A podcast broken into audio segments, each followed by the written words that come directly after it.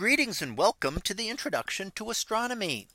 One of the things that I like to do in each of my introductory astronomy classes is to begin the class with the astronomy picture of the day from the NASA website that is apod.nasa.gov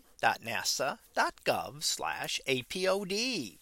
And today's picture for November 12th of 2023.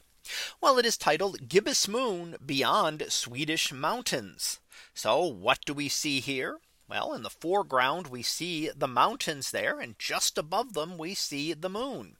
Now what phase is this moon?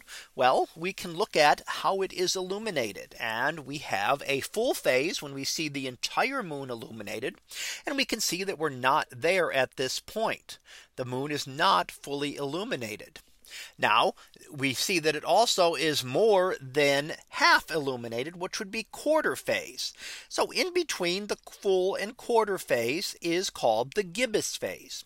Now in this case, because the left hand side is illuminated, this would be the waning gibbous phase. So we are going from full moon toward third quarter moon. And that means that the moon would be getting less and less illuminated each day. And a couple of days after this, we would have had the third quarter moon. Now as we see the moon in there, we see the same face that we always look at.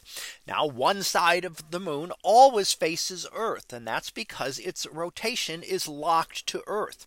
It orbits the Earth exactly as fast as it spins on its axis. So it always keeps one uh, one face toward Earth. And that's the only side of it we see.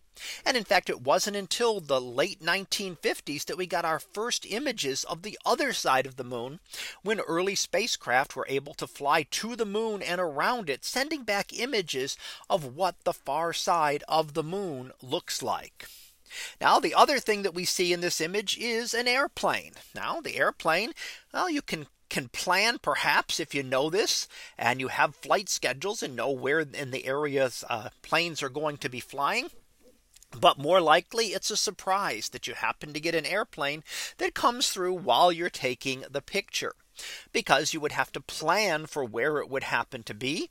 And where you are located would change the perspective of the airplane relative to the moon. So a slightly different positioning here on Earth might have given the airplane flying across the face of the moon. And another positioning would have had it much farther away. So it really depends because of the great difference in distances between those.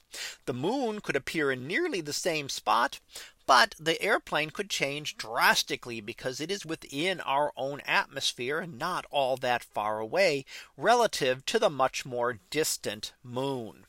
So that was our picture of the day for November 12th of 2023. It was titled Gibbous Moon Beyond Swedish Mountain. We'll be back again tomorrow for the next picture previewed to be Galaxy Mountain. So we'll see what that is about tomorrow. And until then, have a great day, everyone, and I will see you in class.